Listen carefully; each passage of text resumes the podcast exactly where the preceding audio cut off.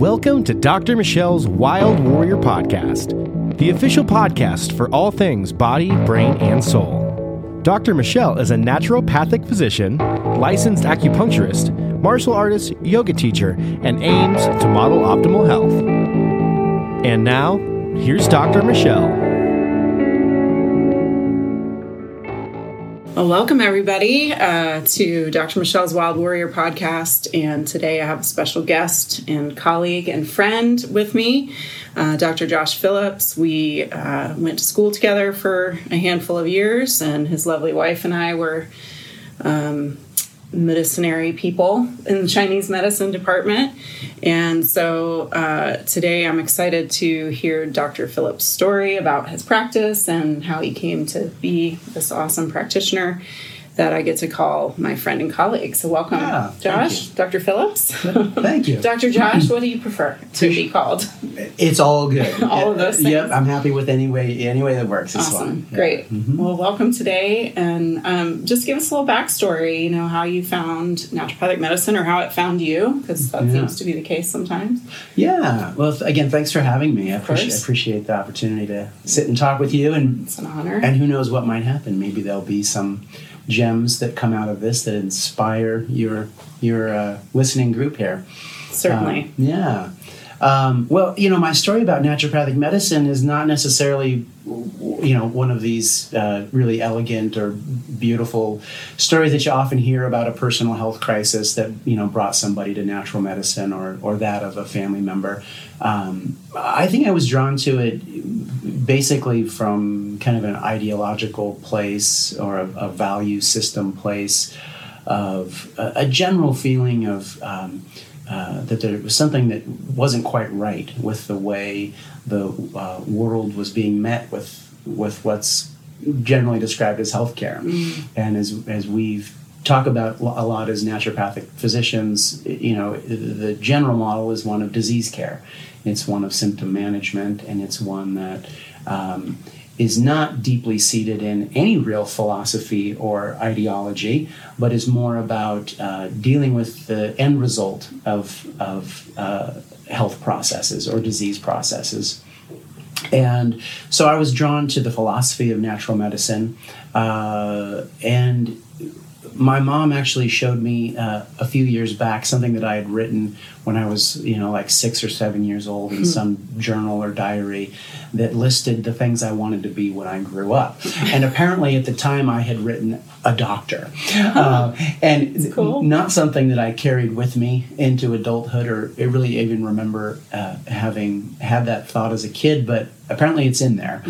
Um, and um, so, I, again, I think I was drawn to it from a, a, a value and ideology standpoint of knowing that there was something better, something more meaningful and rich in terms of the way that physicians and healers approach the human condition in terms of health issues, in terms of illness.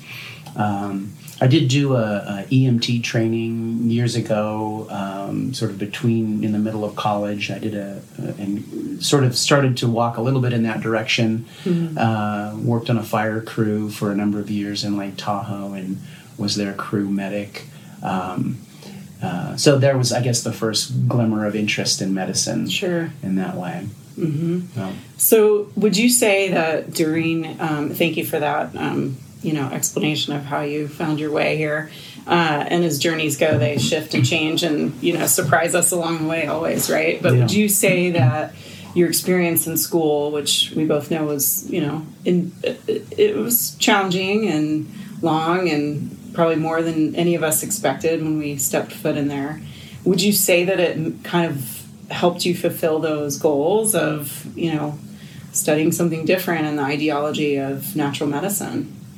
Oh, definitely. Mm-hmm. Yeah, I think so. And, you know, I, I think certainly at the time that we were in school, there was a number of physicians, and I think and hope there still are, that really embodied that, I guess what we refer to as nature cure or mm-hmm. Sort of original philosophy of natural and naturopathic medicine.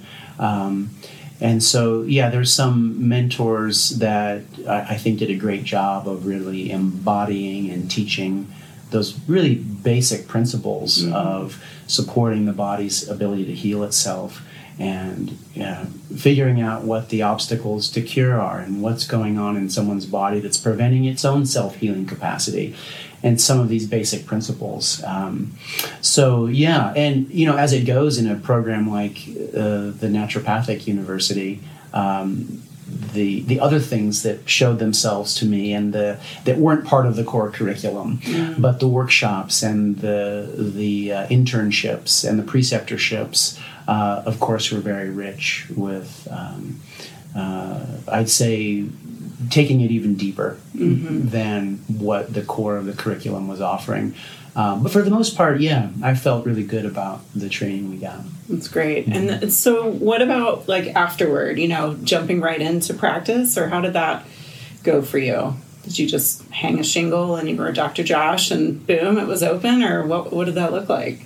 I mean, for the most part, that's really mm-hmm. the case. It's it it's kind of works for my temperament and uh, you know, sort of my, I guess you could say, self starter or. Uh, yeah, I was ready to jump right in and uh, moved from Portland to Bend mm-hmm. and started a small clinic and uh, with my wife Chelsea, who's an acupuncturist. So she and I have always been co-owners of the the clinics that we've uh, created. Yes. Um, so um, yeah, that's basically how it got going. Was uh, just jumping right in mm-hmm. and starting a practice that was very much family oriented, family medicine and pediatric oriented. Great. And uh, yeah. Very good for our community, and people rave about you guys, so it's oh, awesome. Thanks. Yeah, and I refer people to y'all too. Um, so tell me how that philosophy, you know, that we all hold so so dear um, how does that perfuse your practice now? I mean, what does that look like, and how has it morphed over the year? Because you've been in practice for what? Since 03. Yeah, 03. Yeah, okay. We're at 12. Mm-hmm. Or sorry, uh, 17, 17, 18 right. years. Time yeah. warp. Mm-hmm. Uh huh. Mm-hmm. Yeah. Um, well, you know, I'd like to think that I've held true to these core principles of naturopathic medicine all the way through. And in that, there have been, you know, as there are so many different modalities and approaches and techniques that we can use, uh, naturopaths, of course, as you know, we have such a broad scope of practice, and now more than ever with having full prescribing rights and leaning into conventional lab testing and all of the more conventional doctorly things that are going on. Uh, that it's it's very easy to get drawn into different areas, and as you know, that you know naturopaths are all over the board. Right. Uh, some treating people in a very conventional way, and others, you know, maybe just doing herbal medicine. So my practice has been pretty eclectic over the years. Um, I went through a number of years where I was really engaged with treating chronic Lyme and mm. chronic infections and autoimmunity, and did a lot of IV therapy and infusion type therapies at that time, and leaned more into conventional prescribing as a integrative approach to those complex kind of conditions. Sure. Um, so that was a pretty intense few years actually, and I, I honestly think I it frazzled me to some extent. Um, a, a, a, population of folks with very deep seated health concerns and people struggling pretty intensely. Mm. Um, and uh, and and folks it, in many ways was very gratifying to help with and i should say in all fairness i'm still working with some of those folks but sure. it's not the core of my practice the way it was during that time um, and you know herbal medicine and homeopathy has always been a big part of what i what i offer and um, uh, obviously you know always talking with folks about their diet and digestive system health and the the basics basically mm-hmm. of naturopathic care um, and you know, and as you know, our practice has grown into a group practice, and my days a week of seeing patients has gone down, not up over the years. And I've, you know, I'm wearing the hat of clinic owner, clinic manager, uh, as much as I'm actually seeing patients now. Um, uh, but the patient part of it now is almost, uh, it's like a relief for me. Mm-hmm. Uh, the time that I can just step into the treatment room and work with patients, I I think I uh, appreciate that more than I was for a number of years. Sure. Um, so um, yeah, and it's changed in the sense that some of the treatments that I'm offering have changed for example, we're now offering hyperbaric oxygen therapy Oh, at our clinic. Know you're doing that. And we, yeah, for the last about two years ago, we bought a chamber and, and are offering that. And so that's kind of a new and exciting uh, offering at our at our practice, and that has kind of leaned me into the world of working with people with uh, various types of neurological trauma, Right. um, and folks with you know uh, auto accident injuries and traumatic brain injuries. Uh, post concussive uh, post concussion syndrome that uh, I wasn't necessarily inviting the, that group Yeah. into the practice prior to that, and I've been really amazed with the, what the hyperbaric oxygen oxygen therapy is offering for folks with neurological injuries. Um, so, so that's been cool, and- Yeah. and, a new thing that we're that we're doing at Hawthorne. Um, and along with that, like I was mentioning before, uh, I we started the the, the interview here.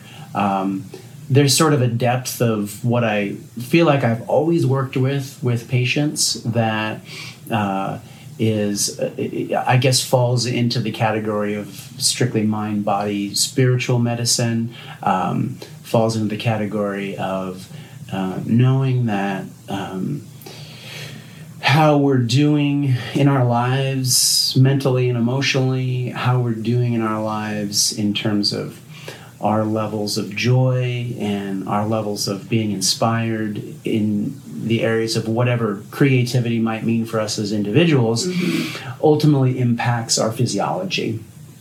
And that's an area of medicine that I've always been excited about.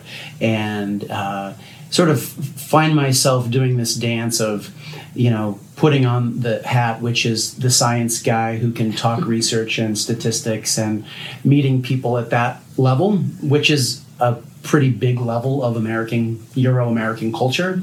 For The- sure. things need to be proven in that way for it to be true.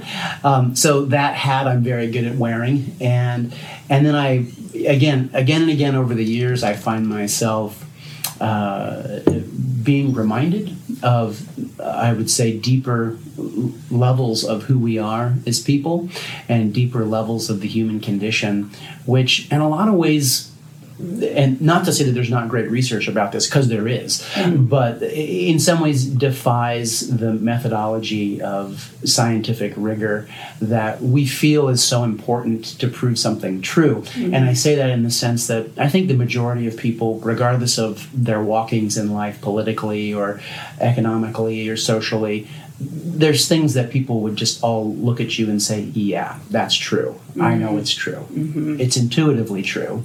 I've seen it true in my own life and in friends and families' lives, and I don't need any research study to, to uh, verify that for me. So there's that layer of things that I seem to keep stumbling into in my practice, uh, and and patients remind me of, and it's really exciting. This uh, uh, I'm monologuing here. Uh, That's perfect. but That's uh, the point. the uh, the story that I was sharing with you before I I, I walked in uh, before we got started um, is really touching to me, and it it draws on my uh, long term uh, uh, lifelong uh, passion as a musician and being involved uh, playing music solo and with bands for most of my life, and. Sort of flirting with different layers of bringing that into my practice over the years in the ter- in terms of lectures that I've given or papers that I've written uh, in terms of how creativity and inspiration is such a big part of human health and well-being For sure. this came up for me recently in a patient visit uh, with a gentleman who has pretty advanced disease and he's an elderly man uh, and in and I'm doing some IV therapy with him and some other treatments. And uh, and something keeps coming up in these visits. We have this in common we have that in common and and as it happens with patient visits you you you have those patients where something drops in and you realize that there's something happening in a healing way that has nothing to do with the herbs you might prescribe or the uh, all of the different therapies that we offer there's something else that happens that's hard to describe but patients know Yes. when it happens with their providers. And most doctors, if they're paying attention, n- know when that happens as well. So this happened with this gentleman uh, where there was almost, it was almost like he uh, kept seeing something in me and was asking me questions about it, uh, and I wasn't quite getting it or paying attention. And I'm not even sure he knew what he was looking for. Sure. But it finally came to be that we we started talking about music, and he just lit up with uh, his the years of his life that he played music and the years of his life that. Um, he had uh, uh, played various instruments and been engaged in different ways and for you know whatever reason it was had put it all down uh, you know many years before um, but that he still had this beloved guitar uh, sitting in a closet somewhere. And um, so I that immediately sparked a lot of excitement for me, and I launched right into my diatribe about uh, the power of music and creativity, and the power of uh, feeling inspired in terms of the healing process, in terms of being well, and um, so this ultimately culminated in a really lively conversation that ended with me getting out the prescription pad and writing a formal prescription for this gentleman uh, to get the dusty guitar out of the closet. So perfect. and uh, regardless of his skill level or what he could remember, to just commit to pulling it out of its case on a daily basis and spending uh, 20 to 30 minutes trying to tune it or remembering chords or strumming a tune it didn't even matter. Right. and um, so he was excited about this and his wife was excited. And uh, um, today i saw them right before i came over here. And uh, it, it, was just uncanny uh, what happened in the last two weeks since I saw them. First of all, his wife was uh, extraordinarily excited about how much more pleasant he is to be around, and uh, uh, without sharing too much, too many details, the course of treatment that he's on is quite intense with with uh, other care providers in town, and it, it, it has basically plateaued apparently over the months, and um, something shifted uh, in his treatment where he's being told by other doctors that something is working very well, and something has changed in uh, in his health in the last couple of weeks, and uh, this fellow was so excited that he brought the guitar in with him, pulled it out of the case, wanted me to check it out, was really curious about what I thought of the guitar, which I happily picked up and uh, tuned and strummed some chords uh, with him in the room. And uh, it, it was just another. Um, another piece of evidence, if you will, of, of the power of feeling inspired. I guess you could break it down to those, that simple language the power of um, uh, creativity, of, you know, maybe very simply having something like that to be excited about Sure.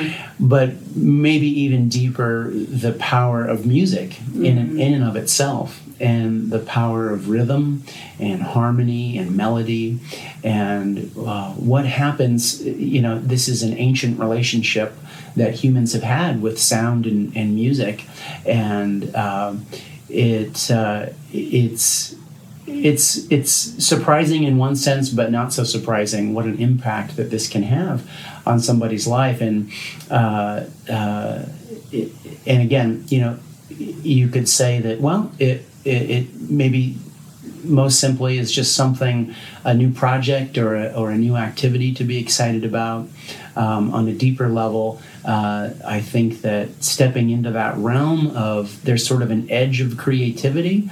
And when we lean into that um, there's an excitement that comes up that i'm pretty convinced corresponds to a full change in physiology as well. That there's uh, we become uh, enlivened by uh, another layer of neurotransmitter activity and neurological activity that just has to inform every aspect of who we are on a biochemical level, um, not to mention on an emotional and mental level.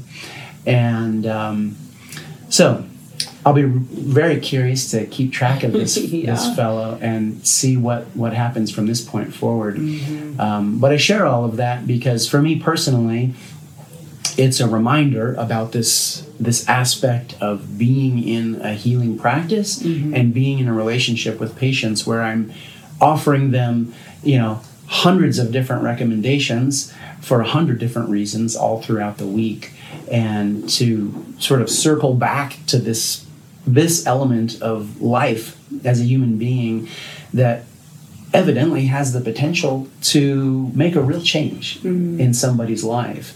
And it, it has nothing to do with um, what's conventionally considered, you know, real medicine Right. or, or, or thing or interventions that are going to make a, a meaningful difference.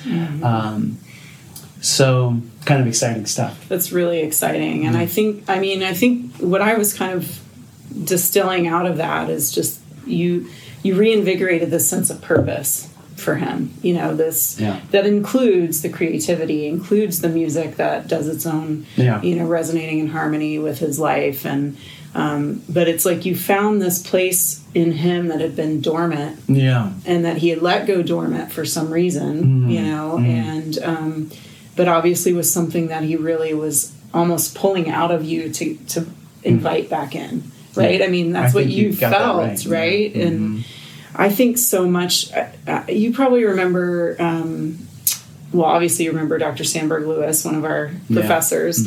And I remember a conversation that he had with us. And I think we were discussing ethics and just, you know, the situations with um, practicing in our future. This was in school. And um, at that time, I think he was, he had his little practice on Orcas Island or was referencing that or something. And um, he was talking about just the fact that you're going to, you know, we practice in a small town, smaller town, and that you're going to see patients out and about, and there's this, you know, connection because as mainstream doctors, you know, in our scientific side of our our um, learning and ethics and all that, it was so much about like maintain this distance, mm-hmm. pretend that you don't know somebody because of mm-hmm. HIPAA and all of those mm-hmm. things, which are important. Yeah. But I have found also, like you, that the relationship piece, um, that connection that we establish with our patients is probably the most valuable thing. Like you said, it doesn't matter what herbs, you know, and also when we establish that relationship and that rapport, rapport and that connection, uh, the trust and the you know inspiration that happens as a as a collective between people um, you know it empowers us to be our best self as a practitioner as well and in, it informs those decisions we make or recommendations we make about you know writing a prescription for a guitar Yeah. or you know whatever it might be some adrenal support or ordering some labs i think that when we allow that relationship to really um, come to fruition then we we are our best practitioner as well and that's really important for our patients Yeah.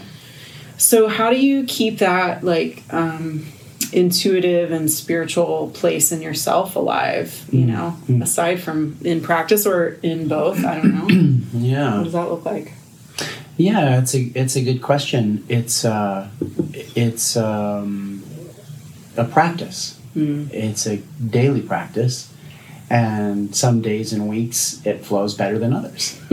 um, but there are elements that um, I have found are very important. Uh, one is being in nature, and for who I am and my constitution, it's uh, it's kind of non-negotiable that I have time in nature and exercise. Um, and I'm one that has always felt that rigorous exercise is, while of course important for my body and physical health, is most important for my emotional and, and mental well-being. Um, I've never been in a gym. Uh, I, I can't do that kind of workout. For me, it always is outdoors, whatever the season is, um, to be out in nature at least several times a week. Um, no matter how short it is, if, even if I only have 20 minutes, Right. um, that can be enough actually. Uh, but um, that connection with, with nature um, seems to be one of the most important things. And uh, you know, and I'm one of these characters that is there's a lot of energy going on up here most of the time, and the challenge in life becomes um, how to make that connection all the way through who I am and really connect uh, what's above to the earth and uh, to keep that energy moving through my heart and through my solar plexus and my root and uh, and there's something about um, uh, again I'll just call it Euro American culture and thinking and uh, uh, general priorities, uh, whether those be social or economic or uh, uh, other other priorities in life, the energy is very much up here. Sure. And uh, back to what I was saying earlier, we're very much a culture that is, frankly, obsessed with knowledge and mm-hmm. information uh, like never before. Uh, mm-hmm. And that keeps us as a culture very much here and wanting to prove things uh, based on knowledge and data and, right. and science. Um, where there's a great deal of limitation there in terms of the totality of what the human experience is meant to be, in my opinion. Not to mention, I think it goes hand in hand with so much anxiety and so much depression uh, that we've never seen before mm-hmm. in the human race. Um, it, it, and so again, for me, and, and I, I'm a perfect example of that, and can get absolutely spun out by everything that's going on in the world now, right. and everything that's going on internally. So uh, back to your question, now more than ever, I mm. find that. Uh, uh, knowing the answer to the question you asked is crucial for m- my well-being and my ability to show up in a meaningful way in the world mm-hmm. that uh, to keep the energy moving through my whole body and to keep myself feeling grounded to the earth in some way mm-hmm. um, and to understand that when that energy is all above my shoulders that i'm not in a healthy way i'm not in a good way um, and that I at least need to include my heart into the program, if not uh, the entire the entire system. Sure. Um, so again, exercise is primary for me, nature, and for me, music, mm-hmm. and to be regular with my creative pursuits, and to pick up my guitar and follow my own prescriptive advice yeah. on a regular basis, yeah. and uh, to be regular with music is is hugely important. And of course, like you, I have a family and I have kids, and um,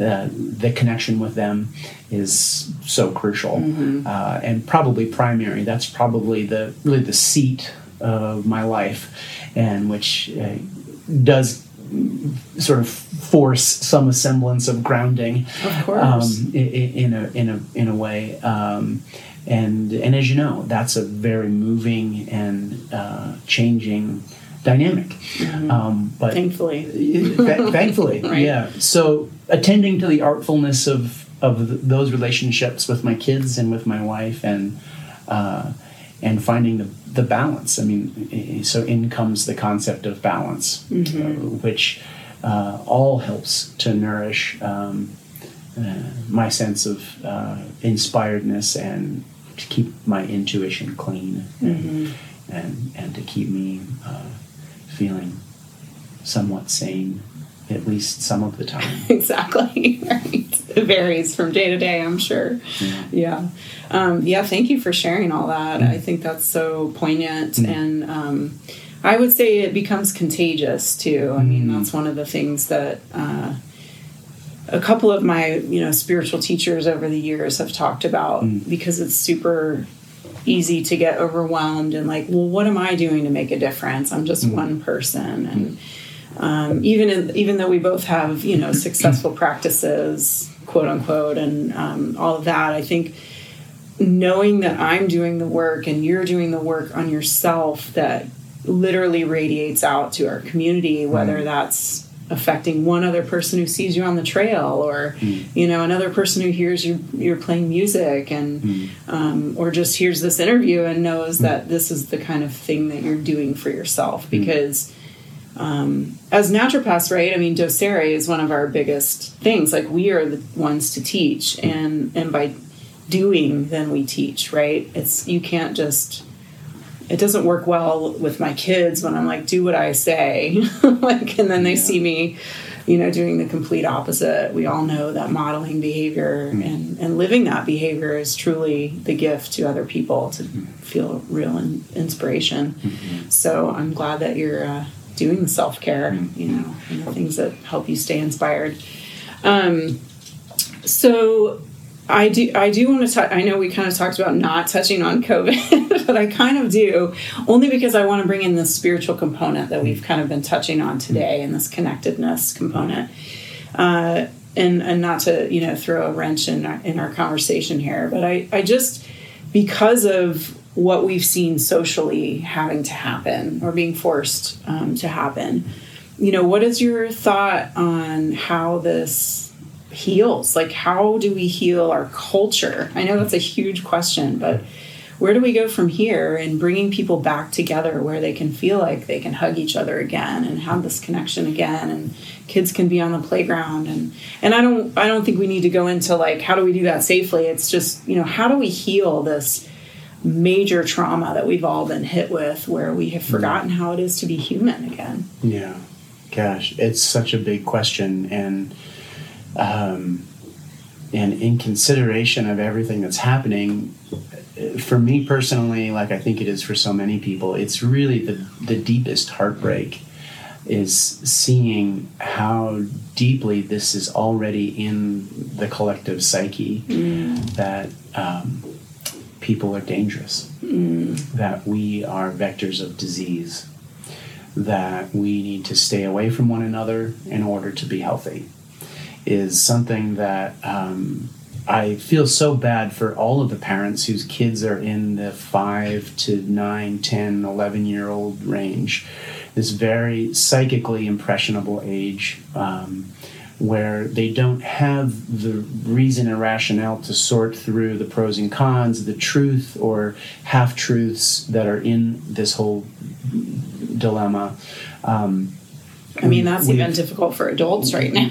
well, not to mention, children, not to mention know? that, right? Mm-hmm. I think we have created a generation of of kids uh, who are. It'll be very interesting to see how their sensibilities develop and grow mm-hmm. over the next ten years um, given what has been so strongly hammered into our minds.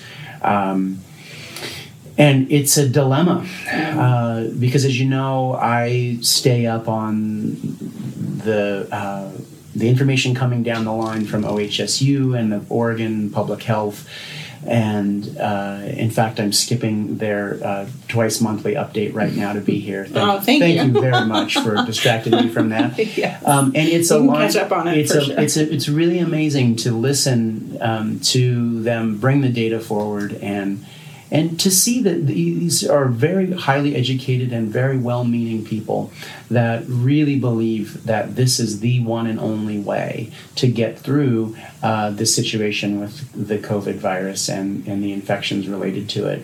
Um, there is generally not the conscientiousness around we are part of nature, mm.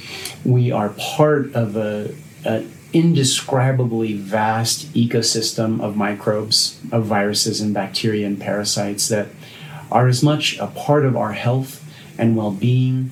They've supported our adaptability and resilience as humans on the planet over the millennia and eons.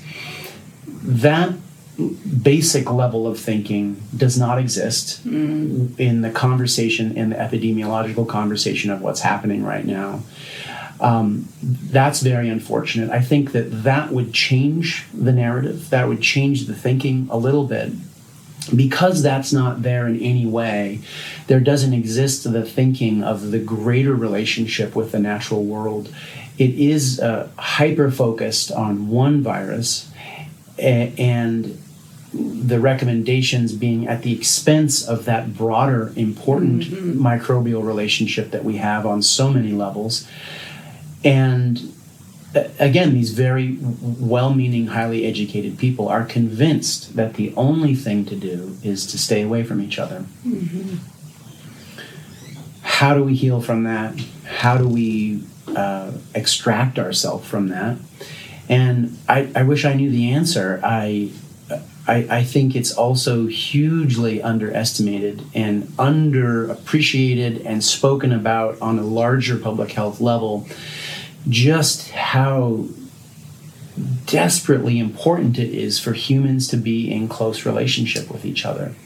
And I've gone through this in my mind internally so many times where I've hit this wall where I feel like it's actually the only reason I care to be in a human body on this planet. So true.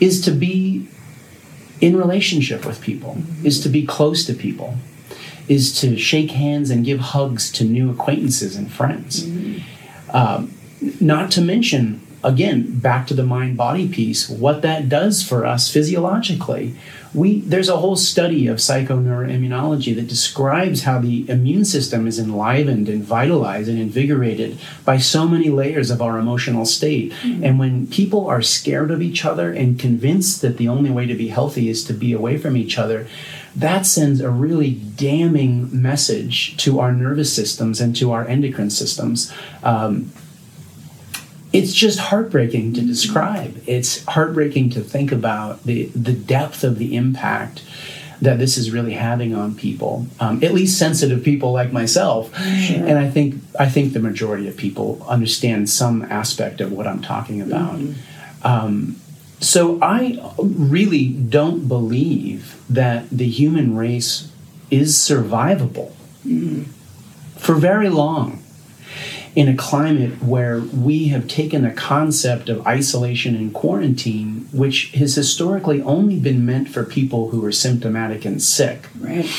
And we've applied it to the entirety of a population, regardless of their age, health, uh, levels of illness, etc. We've taken a concept that was only meant for susceptible populations, right. the elderly and otherwise sick, uh, and people who are in, actively infected by that illness of concern and we've applied it to everybody who's healthy. And so I really feel we've created more suffering and, and more damage to the human condition than the number of people that are affected by this particular virus. Because again, we've accepted over hundreds of years that a certain number of illness and seasonal illness and seasonal viral infections uh, are acceptable. A certain number of deaths with, with the flu and other uh, routinely uh, communicable illnesses in communities, we've accepted that the majority of people will be well and recover. a smaller number will get uh, more seriously ill but mm-hmm. recover, and a very very small number will die. We've accepted that for we can list a Forever. dozen a dozen different viral infections, mm-hmm. and the the stunning thing is how quickly things have shifted with this new novel coronavirus. Uh, to the extent that apparently we're willing to sacrifice this again underappreciated aspect of the human condition and, and, what's important and what's prioritized as important.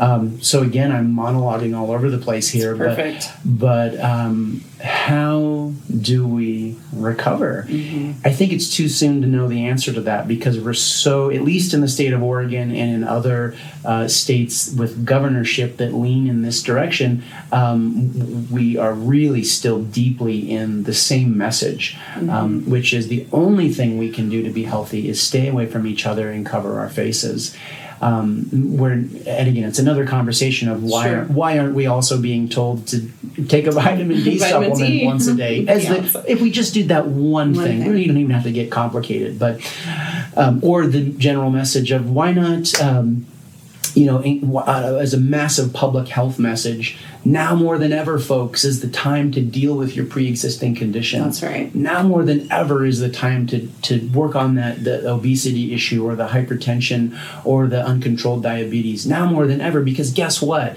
Uh, we know without a, a shroud of doubt that those are the reasons why people get seriously ill and or die from viral Right. infections. So um, I, I think I think Michelle that it, it just it, it has to come from within from each of us that we as individuals as groups of friends as families um, know intimately this thing that i'm describing which is that it's non-negotiable um, for the sake of our survival Yeah. I really believe that. I agree with you. That uh, because I don't think we are going to be able to extract ourselves from the germ theory uh, uh, that it's all about the microbe. I don't think we're going to, and I think that for a lot of people, they've finally found their sweet spot. Thank goodness now everyone's wearing a face covering, so I'm no longer at risk. So that that's alive and well m- m- more than ever, and um, and I think that it is about priorities and what's the most important thing in a lifetime.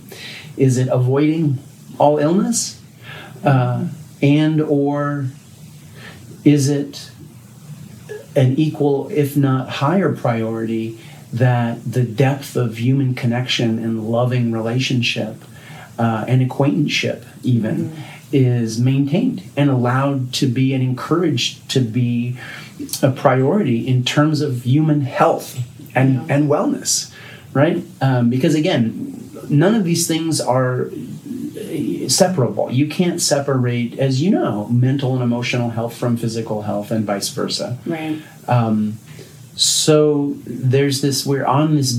We're on this teetering edge. It feels like to me of. Uh, and I asked myself this question months ago. Once the the the mask wearing becomes mandatory, when will it ever not be again? Because we live in a sea of microbes, and we always will. That's right. And it's part of the human condition to move those around through communities. Yeah.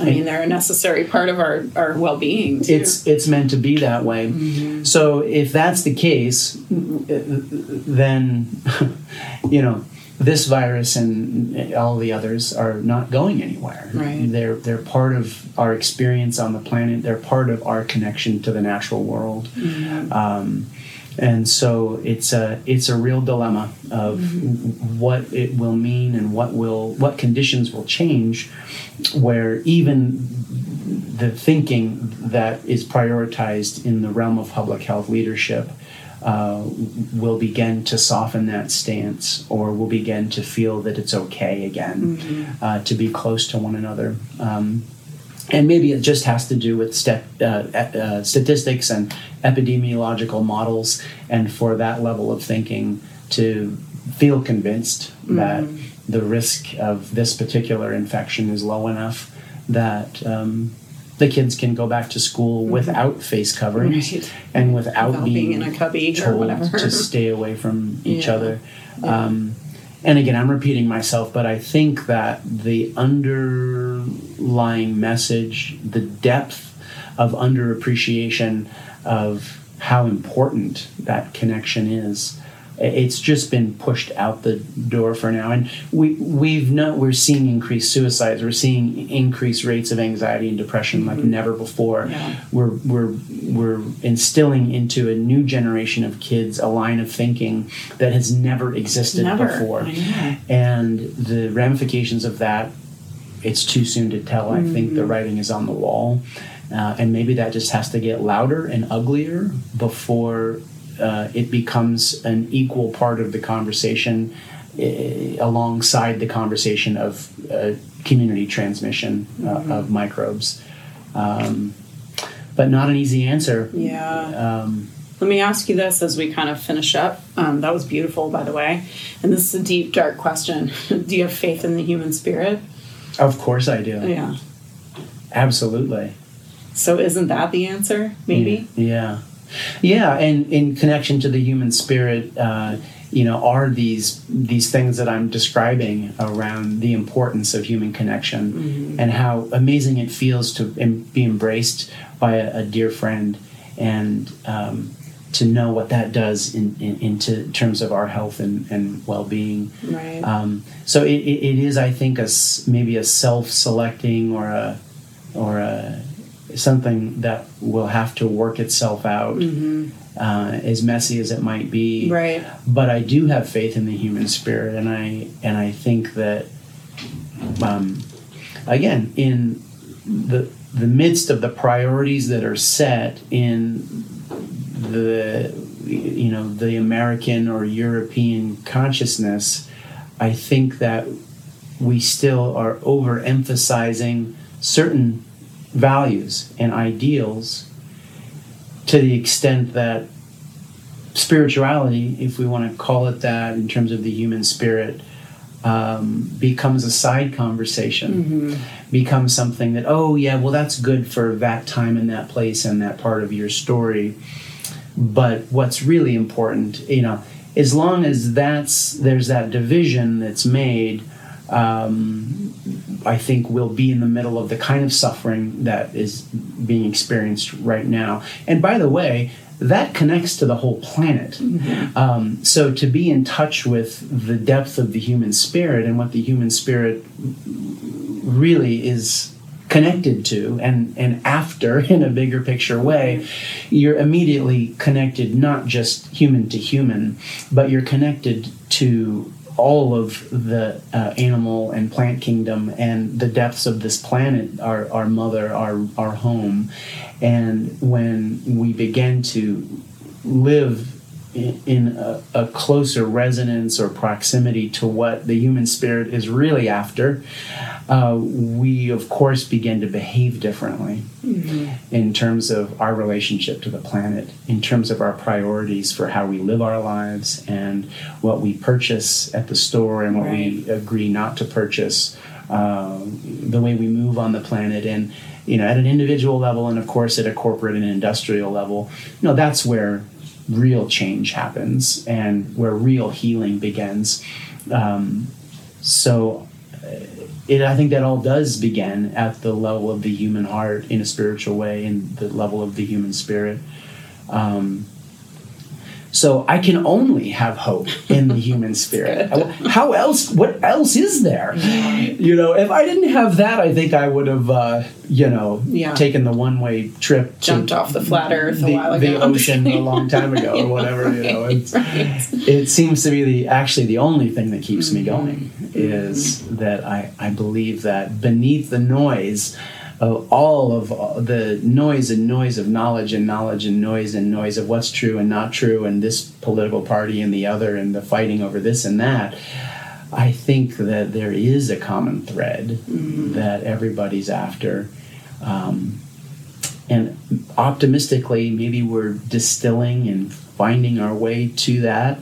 As messy and ugly as a lot of it looks right now i know that's hard to believe. Right. um, but um, yeah i'm, I'm keeping my my uh, my heart open and and and uh, my mind open that um, that uh, you know really nature is in charge here hmm and the, and kind of always has been. We Kind of just, always we just has been. pretend that we are sometimes, but we're an extension of it. We're part of it. So Mm-hmm. I think when we resonate with nature, you know, that is the hope. And and what you just touched on makes me think that um, perhaps we're going to come into an even grander sense of the human spirit Mm-hmm. as we get through and muddle through, as you said, uh, because I do agree. I think there's going to be some, you know, the pendulum when it swings, mm-hmm. it, it always has some turmoil to get from one end to the other, and we've been on one extreme for a while. Mm-hmm. And to uh, shift back directions, I think, is an exciting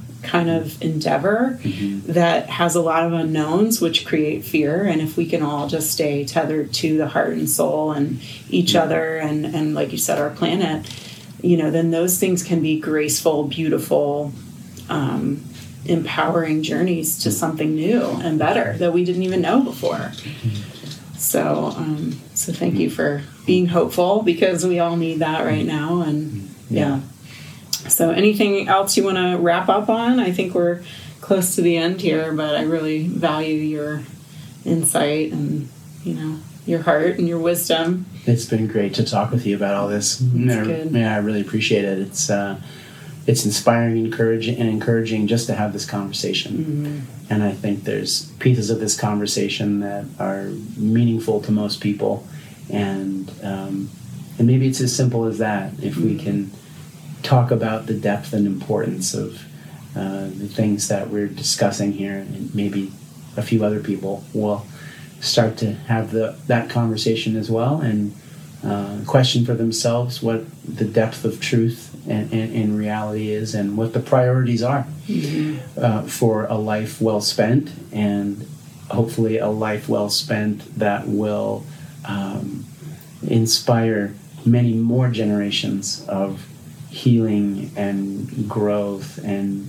deepening into what's really important uh, for a life on planet Earth and um, maybe returning to some of the ancient truths that you know cultures I think knew for so many thousands of years before us Right. that um, a lot of what we're describing are not new ideas they're very old ideas and ideas that um, uh, cultures around the globe have known for a long time Yeah. and I think a lot of what can be called new age or new thinking or uh, forward thinking is really tapping into principles that the human spirit, the human heart has known.